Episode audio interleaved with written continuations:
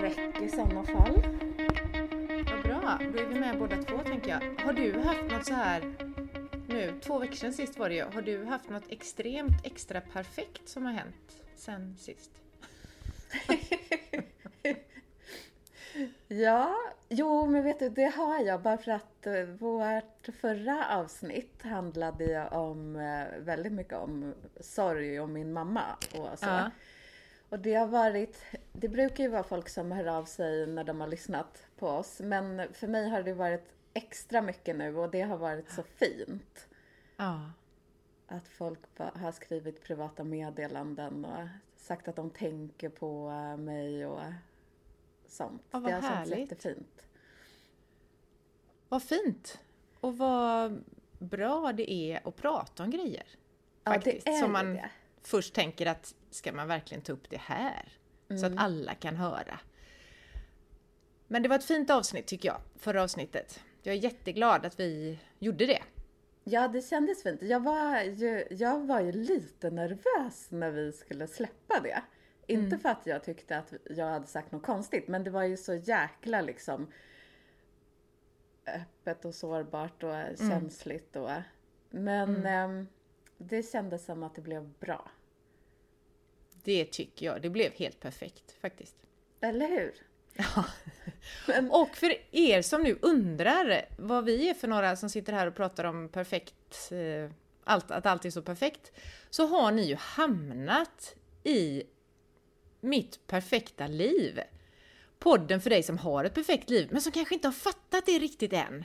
Och det är ju då, och vi är Victoria Davidsson, fotograf.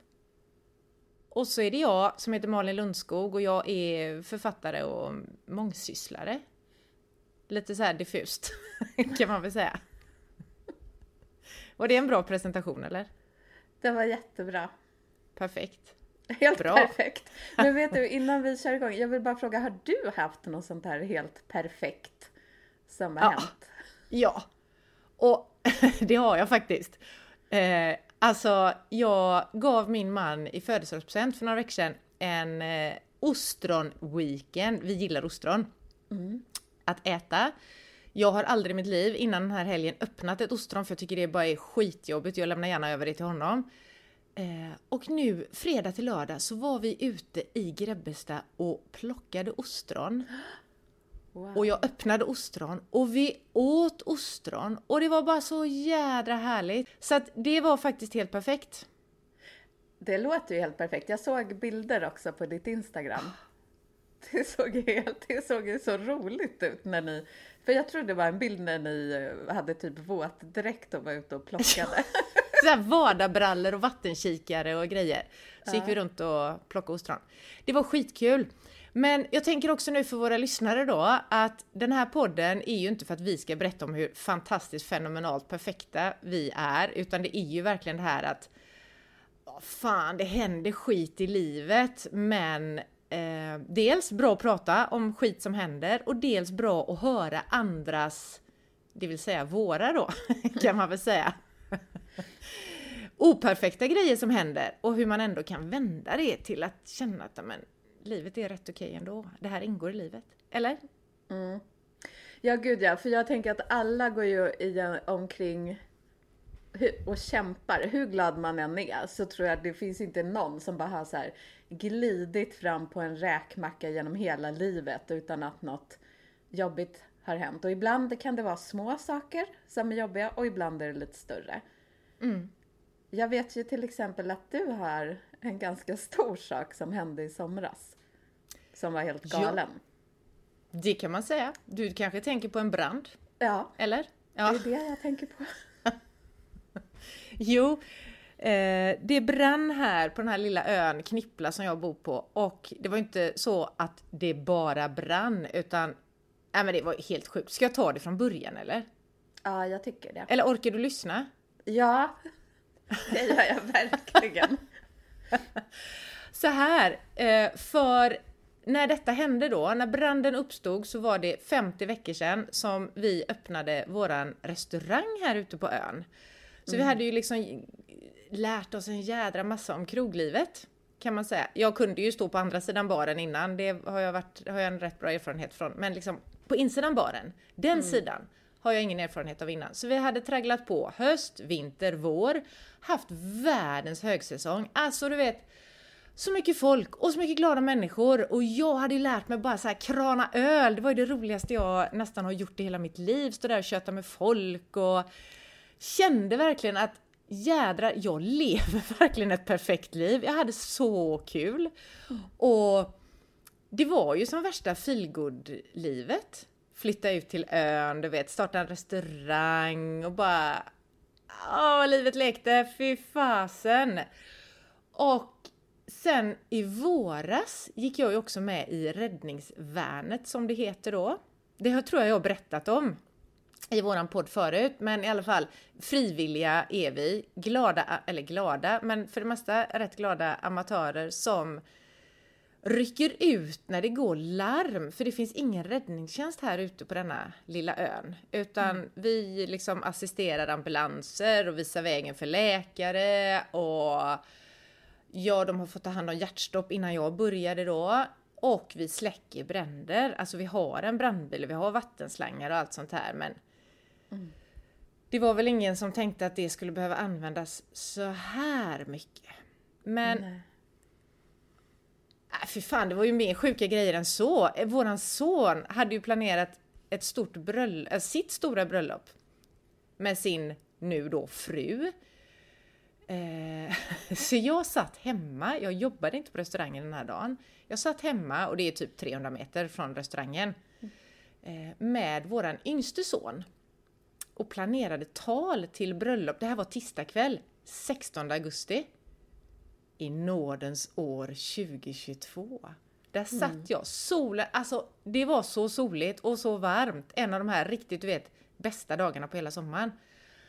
Och där satt vi och skulle skriva bröllopstal till storebror. När det ringer, alltså min kollega från restaurangen ringer och säger Du Malin, fan vi tror att det brinner. Och jag lite kaxigt så här. Ja, ja, tycker du att jag ska komma ner eller? Jag tänkte det är väl något ni löser själva. Eh, om det är någonting i köket som brinner så är det väl bara att släcka det, tänkte jag lite nonchalant sådär. Du tänkte en liten brand? Exakt. Eh, ja men kom du ner, säger han då. Och jag kom ner och bara ser, alltså det är hela våran centrumplats. Det är en liten, liten ö och vi har ett litet, litet centrum och på det här lilla, lilla centrumet så ligger då våran restaurang, där ligger Sveriges minsta Coop och där ligger också nybyggda, nyrenoverade lägenheter. De hänger liksom ihop i en fastighet. Och det är rökfyllt. Hela den här, hela centrumet är rökfyllt. Och jag kommer ner där och de håller på, du vet, ut med alla gäster. Och några gäster bara, ska vi betala eller kan vi komma imorgon? Vi löser det imorgon, ut med er, vi vet inte vad det är som har hänt. Och just där och då kunde jag inte göra någonting så jag sa, det är nog bäst jag går in och tar på mig mina, så här, jag har ju brandmannakläder. Mm. Så jag tog på mig dem och då kom larmet. Stor brand på Kjell Knippla. Ja, det vet jag väl, sa jag. Nej, det sa jag inte, men jag var ju liksom, jag hade redan på mig de här kläderna. Och så var det några fler från räddningsvärnet som kom då. Och sen... Sen brann det. Alltså det brann. Du vet, det var helt sjukt. Jag kan inte fatta hur det här gick till. Strax före sju på kvällen kom larmet. Och vi släckte och släckte och sprutade vatten och då tar man upp vatten från havet så det var ju också massa grejer där man skulle rulla fram tunga vagnar och få igång motorer som liksom får upp trycket så att de kan suga upp vatten från havet. Och sen stod vi där och sprutade vatten. Alltså jag fattar inte. Jag tycker att det har varit mysigt. Det är mysigt med braser och sådär. Mm. Men fy fan alltså, en eld som inte går att få stopp på. Det, äh, det var sjukt. Vi stod där i, jag vet inte hur många timmar och bara sprutade så mycket vatten vi bara orkade. Och det var så jävla... Alltså de här slangarna, de är så tunga att hålla i. Och då tycker jag ändå att jag är ganska stark och de andra runt omkring mig också ganska starka människor liksom. Men vi behövde vara två på varje slang för det, det är sånt tryck i dem, du vet så det... Ja men det går inte att beskriva, de lever sina egna liv i princip så att... Jädrar vad vi sprutar vatten. Och först var det lägenheterna, de här nyrenoverade där ingen hade flyttat in. Så det kändes ändå så här, fan vad synd, nyrenoverat men inga människor är ju där inne. Och så brann det och brann det och brann det. Och det var så varmt, alltså den här hettan, du vet, då började jag ju tänka på skogsbränder och grejer, hur klarar man att vara i närheten av sånt? Det var en sån hetta från den här branden som var helt sjuk. Och och sen spred det ju sig till Lilla Coop. Eh, som hade stängt. Så där var inte heller någon inne. Nej. Eller jo, det var det. För att från början så var ju städaren inlåst där inne. Så honom fick man Inlåst. inlåst för han hade ju lagt sina nycklar där han gick in på baksidan men där var där det brann. Så att de fick ut honom det var ju min restaurangkollega då som fick ut honom, de fick krossa rutan till den vanliga entrédörren till affären. Mm. För att dra ut honom den vägen för det var ju helt rökfyllt där inne. Nej men gud.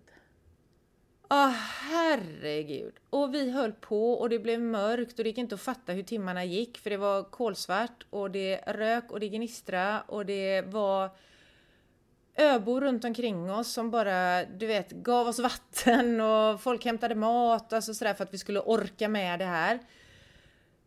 I början orkade man stå med den här slangen, ja men rätt länge, men mot slutet när jag var med, du vet det var några minuter och sen orkade jag inte mer. Det var helt slut. Men och när kom eh, den... ehm, när kom de som jobbar som brandmän på heltid och hjälpte till? För först Ja, var ni just väl ja. själva? Det kanske lät som att det var vi som gjorde det här hela natten. Det var det ju inte. Det kändes som en evighet, men det var en kvart, 20 minuter. Sen var liksom de från den stora ön då, de riktiga brandmännen, var de här. Och hjälpte Ja. till. Och sen kom det ju brandkårar från hela jädra Göteborgsregionen hit. Mm. Från alla kommuner i krokarna. Och mitt i natten kom till slut då Storgöteborg som jag nu har lärt mig att det heter, räddningstjänsten från Storgöteborg. Och då, det är ju där stegbilen finns. Jag har förut tänkt att varenda brandbil har en sån här, du vet, görlång stege som de kan hissa upp och... Ja. Men det är tydligen bara vissa som har det. Då kom den och då kunde de ju till slut liksom upp och släcka elden ovanifrån, för vi har ju stått på marken hela tiden. Mm. Och sen då eh, i detta när vi kämpade och slet och hade oss så, och alla människor var ju bara jättefantastiska runt omkring och sådär, så eh, kommer det fram en brandman till mig och så säger han så här att du Malin, jag undrar om inte du ska gå nu? Och jag bara, nej men alltså hallå, jag fixar väl det här, tänkte jag. Men då såg jag vad han menade och då hade det börjat brinna på vår restaurang. Ah. Och då, eh, nej men alltså, Och gud, jag börjar nästan gråta när du säger ja det gör jag faktiskt nästan nu också när jag pratar om det. För då bröt jag ihop och sa det här går ju inte. Så jag, jag stod där och bara, min restaurang! Alltså du vet, och jag var helt, jag var ju så slut också då för vi hade hållit på i så många timmar så jag hade liksom ingen kraft kvar. Nej. Så att... Eh, äh, fy fan alltså. Då, eh, ja, då började det brinna där, helt enkelt. Då gick jag hem, Mm. både med skuldkänslor över att jag lämnade de andra. Jag tror inte jag hade gjort så mycket nytta där. Men också en sån jävla absurd känsla av, du vet jag gick där, jag såg det här som på en film då.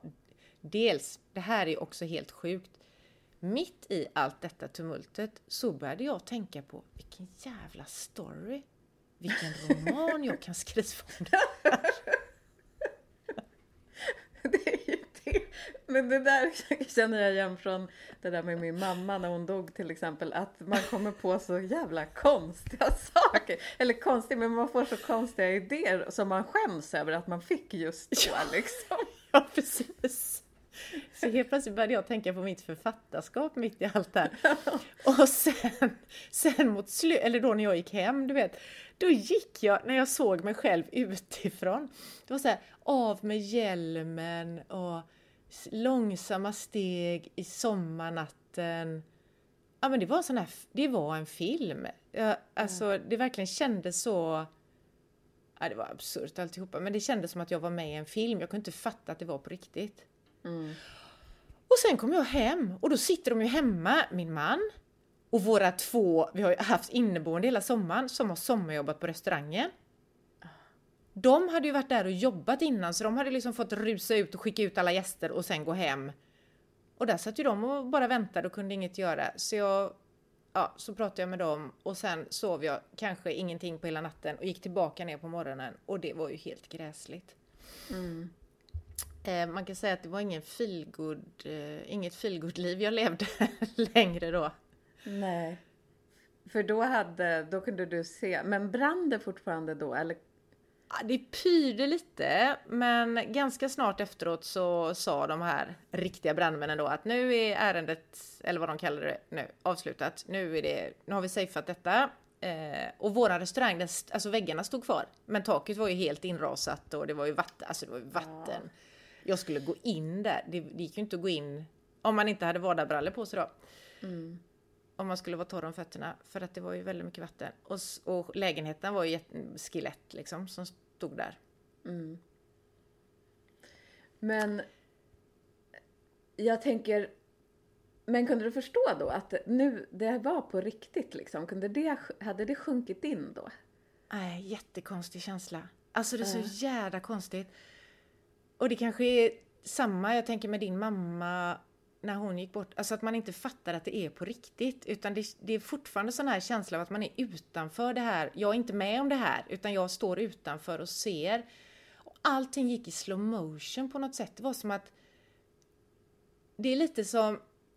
Jag kan komma ihåg det här, och då är det en helt annan upplevelse, när jag fick barn. Att man tänker att det är, liksom, det är det enda som finns i hela världen. Det händer ingenting annat runt omkring. Så att jag kunde inte fatta att det här var, det var sommar, det var båtgäster som lämnade ön, det var liksom folk åkte till jobbet. Alltså det var så här, men hur kan det hända när jag står här mitt i en jävla förödelse och det går långt, alltså som jag inte fattade att den hade hänt. Jag, jag kunde inte fatta att här har jag stått halva natten med en astung slang och försökt släcka elden och så är jag här nu. Och så var det ju journalister överallt som förväntade sig att, eller förvänta sig, det gör de väl inte, men du vet, man tänkte nu måste jag svara smart på deras frågor också. Jag var inte smart.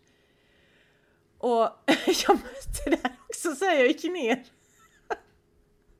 Då mötte jag, ja men jag och min man gick ner och sen mötte vi folk, du vet, de kom med så här shoppingkassor och tänkte sig att man hade inte fattat utan så här vanan av att nej men, jag kan säkert handla något på vägen när jag är ändå ute för det är så det har funkat här. Det är ingen storhandlingsaffär utan det är en affär man går till 5-10 gånger om dagen bara för att träffa folk och för att handla ja, men ett paket kaffe eller en apelsin eller vad det nu kan vara och sen man behöver inte handla på sig utan veta att där är det öppet, jag kan gå tillbaka och det är alltid nära och man träffar folk och sådär. Så det var som att ingen hade fattat att det här hände. E- hela ön var... Jag tänker det där måste ju vara att vara i chock. När man, för jag tänker det du beskriver också om att eh, tänka att man ska svara smart när journalisterna ställer frågor och sånt. Det är lite som att jag gjorde jobb fast att mamma precis hade dött för att man har inte förstått att Alltså, man har på ett sätt, du har sett att din restaurang har brunnit, så Ja. man vet ju. Men man tror ändå att livet ska pågå som vanligt, att man är någon slags supermänniska som bara Ja. bors- skulle borsta av sig det där och sen går man vidare. Och det kommer man ju göra, men kanske inte så här dag ett. Nej. Nej men jag tror också precis som du säger att första dagen, det, även om allting gick så här långsamt, jag bara kände en dimma i huvudet på något sätt, så var det ändå fortsätta göra det jag skulle göra. Förutom att gå ner och krana öl då, för restaurangen var ju inte öppen men alltså det är jättekonstigt, men det är väl någon slags innan, innan man tar in hela detta. Det kanske är någon försvarsgrej att man klarar inte av att ta in allt på en gång, utan det behöver gå en stund innan man så att man successivt får ta in del för del i det som har hänt. På något sätt. Ja, och sen tror jag, eh, om man tänker, du är ju företagare och har varit i väldigt många år. Eh, Eller det är väl också hur man är som person. Men som företagare, då är det ju bara typ resa sig upp och så kör man igen. Om man Ja. har haft någon motgång. För att om man bara lägger sig ner, då kommer ju allt gå åt skogen. Tror man i alla fall. Det kanske inte gör det, men man tror det. Ja, precis så. Så att, och, så nu då, nu, nu har det ju gått så långt tid. Eller vad är det, vänta nu, vad är vi på? November? Augusti, september, oktober, två och en halv månad. Det är faktiskt bara två och en halv månad sedan. Det, känns som en, så här, det känns som en evighet sen, för det känns som ett helt annat liv. Jag kan inte fatta det. Nej. För det som hände sen var ju att de rev hela alltet, för det gick inte att spara på något. Och det började brinna igen ja! ja. Det var också helt sjukt. Och vet du vad? Nej. Vi hade någon sån här, det var ju avspärrat. Och så var det en vakt som stod utanför. Ja, det var ju folk som hade försökt komma in. Och, och, och på restaurangen du... och typ beställa? Nej, inte beställa. De hade väl försökt att sno sprit, tror jag. Jaha. För att de bara, vi måste in här! Och han bara, nej men alltså jag kan inte släppa in er. Dels vet vi inte om branden är helt släckt och dels är det ju vatten och så bara, ja men vi måste in här, du vet. Så att, och det är tydligen så, det berättade försäkrings, för det har ju varit massa försäkringsbolag och men du vet en sån sväng också efter detta. Mm. Att varenda brand, så kommer de. Då liksom dyker de upp de här. Några kan till och med ha på, ta på, klä ut sig liksom i såna här försäkringsbolagskläder och säga att jag kommer från vad det nu är och så ska, och så de, ska de stjäla saker. Ja. Men gud, det är ju som att sparka på den som ligger. Alltså det är ju helt förjävligt. Ja. Tycker jag. Och så tänker jag att ja, de måste ju vara helt desperata de som gör så, för det är ju inga... Det är liksom, det är ju, det är ju rätt omänskligt att sparka på den som ligger. Ja, kan man tycka. Gud, ja. ja. Men du, jag tänkte på det här som du sa också med försäkringsbolag och sånt där. Eh, det är ju också när man är Restaurangen har brunnit upp, man befinner sig i chock och kris typ. Ja. För det där var ju också ert företag som man lever på. Och då ska man ta tag i massa pappersarbete. Ja. Ja. Att man liksom ska klara det också. Precis så. Och det är verkligen, man behöver, fan, vi behöver mer tid än vad vi tror till väldigt många saker i mm. livet. Mm. Vi tror, som du sa förut, att man liksom bara kan köra på. Men jag tror att det där är görviktigt, att man stannar upp och ger sig själv tid och inte tro att man kan forcera det, för att det blir inget bra av det. Nej. Tror jag.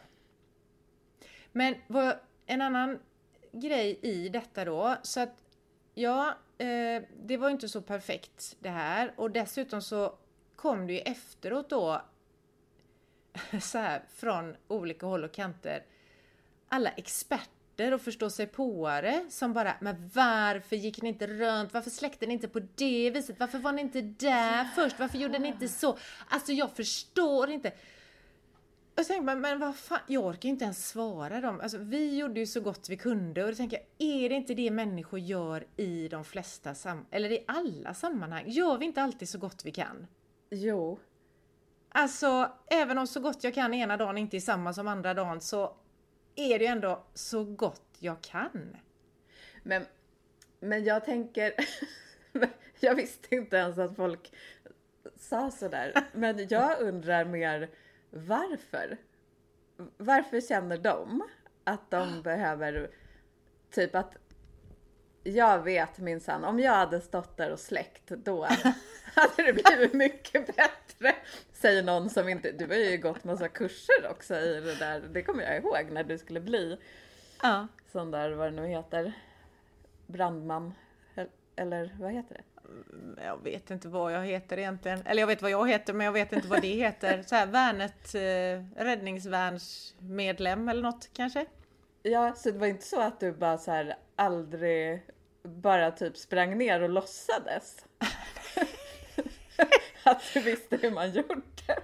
Även om det kändes lite så ibland, det får jag faktiskt erkänna. Nej men jag vet inte om det är så här att man på något sätt känner att man vill hjälpa till kanske. Alltså, mm. du vet, eller jag har ingen aning, för jag, jag har svår, jag tror inte det är egentligen för att trycka ner någon annan, utan det är bara, men gud, man hade kunnat kanske lösa det här så här desperat. Ja, men det är nog det, för alla har ju olika sätt som de hjälper på liksom. Ja. Min pappa han är ju alltid väldigt praktisk, så att eh, om jag har något känslomässigt problem, det kan inte han hantera, men då, kan, då kommer han på att han måste bygga något åt mig liksom, för då ja. hjälper han. Mm. Så det måste ju vara något sånt att den här som... podden är inget för honom menar du? Nej, jag tror inte det. Nej. Ja. Nej, jag vet inte. Men eh, så att det var ju inte perfekt gjort hela vägen igenom då, enligt många. Men samtidigt, vad fan. Jag, jag tänker så här, och det kan man väl tänka när man också hör om andra som är med om saker att fan, de gjorde så gott de kunde i just Ja. det läget. Ja men, gud ja. Jag tänker också, det är helt sjukt för att jag kommer ihåg, jag vaknade upp på morgonen efter att det här hade hänt. Och så brukar jag alltid kolla nyheterna på nätet när jag äter frukost. Och överallt stod det om en brand på Knippla. Ja. Eller först stod det i Göteborgs skärgård och jag bara shit! Och sen såg jag att det var på Knippla. Jag bara dubbel shit för jag vet, Ja. jag har ju varit där. Knippla är inte stort liksom. Nej. Och sen stod det att det var på Coop tror jag. Och då fattade ju jag. För att eran Ja. restaurang sitter ju liksom ihop med. Ja, precis. Ja, och sen kom det ju ett trippel shit när jag bara, nej men vänta nu. Malin håller ju fan, hon är ju med i det där nödvärnet eller vad det heter. Tänk om hon har fått stått där och släcka sin egen restaurang. Ja, Och det var ju precis det som hade hänt. ja. Så var det. Och jag tänker så här, det är väl klart som tusan att du gjorde det allra, allra bästa och allt som du kunde. Ja. Och om man- Precis.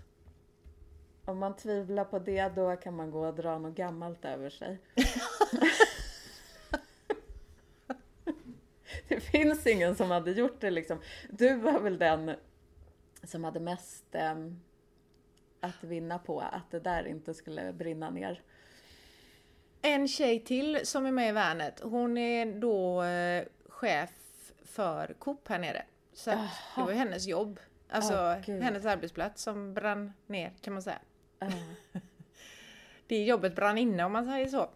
Eh, och det, det här med att jag har gått tid och jag trodde att det hade gått gör lång tid nu, det har det inte gjort. Men det känns ändå som att vi är på väg framåt och vidare och har kanske bearbetat det här färdigt, tror jag. Det vet jag inte.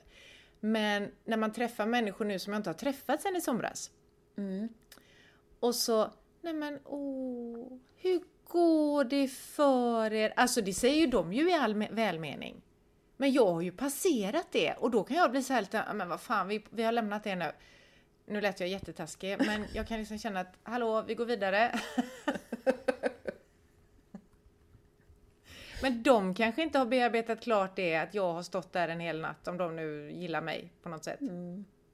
Jag vet Nej. inte.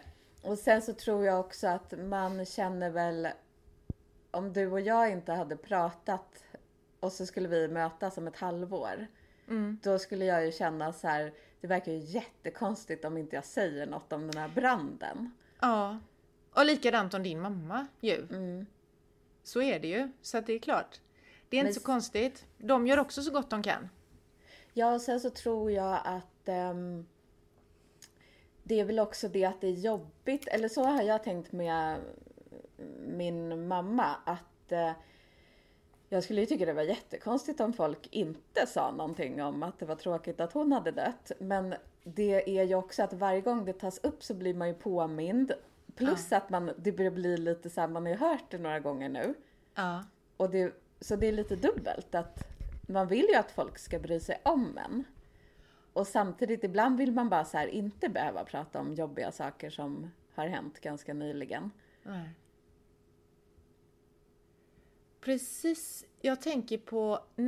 För du sa förra gången uh, om ja, men att mitt i sorgen så är det okej att skämta eller liksom att man får skratta också. Och det tycker jag med. Men jag vet i början, nu sa jag ju idag det här, hennes jobb brann inne, hö, hö, hö, så här. ja. Men det var redan så, när vi pratade då, alltså dagen efter branden, så sa vi till varandra, jag och mina restaurangkollegor då, så sa vi så här, ja nu har ju vårt hyreskontrakt brunnit inne, ha ha ha. Men då kände vi allihopa att det var ju lite roligt, men det var för tidigt att säga det. Jaha, ja okej. Eh, inte oss sinsemellan, men vi hade inte kunnat säga det utåt, för det hade ju verkat jättetokigt så här, helt okänsligt och Ja. Men det är därför man måste få göra det, tänker jag, skämta. Ja. Eh, ganska snabbt, för annars står man ju inte ut. För det är så mycket Nej. som är jobbigt redan liksom. Ja.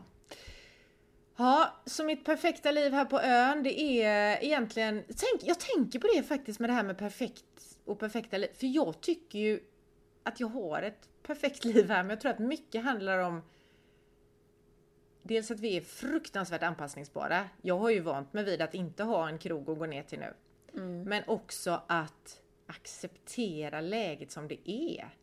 Då är det ju lättare att komma vidare och det är lättare också se allt det här som gör allt som, allt som är perfekt. Ja, och sen så tror jag också när man är mitt uppe i det, för jag tänkte att du var med och släckte branden, ni bor så nära. Där du sitter nu ser väl du ner på, Ja. från fönstret hemma liksom. ja.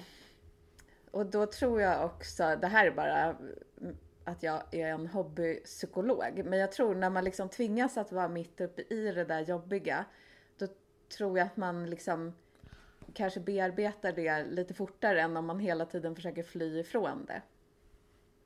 Ah, fy fasen! Bästa terapin i år! Bra!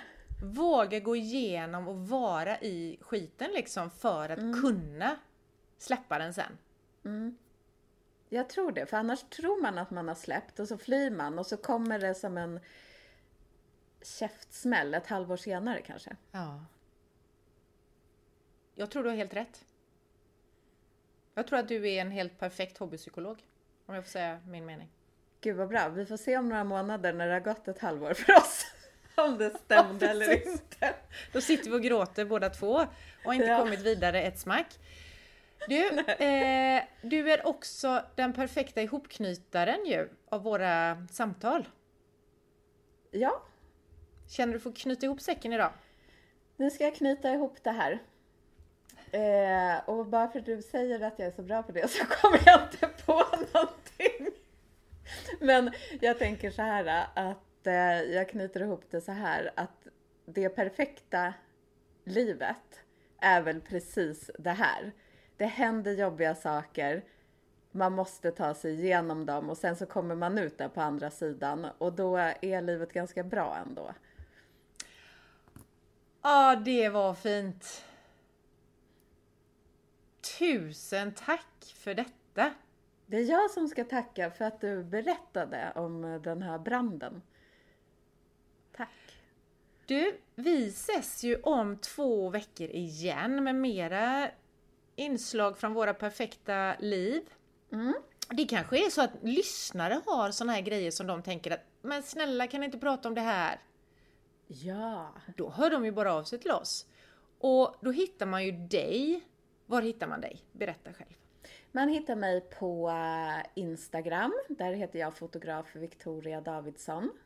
Då kan man skriva ett privat meddelande om man vill det eller skriva bara. Vi lägger ju alltid upp när vi släpper poddarna. Då kan man skriva en kommentar där också. Och var hittar man dig någonstans? Och mig hittar man på... Ja, men jag heter Malin Lundskog. På var jag än är gör jag det. På både Instagram och blogg och Facebook. Och i verkligheten? Och i verkligheten! Precis! Det ska vi inte glömma kanske. Men då så, andra avsnittet av eh, Mitt perfekta liv är till ända. Mm, Vi ses om två veckor. det gör vi. Ha det bra. Ha det gött! Hej! Hej då!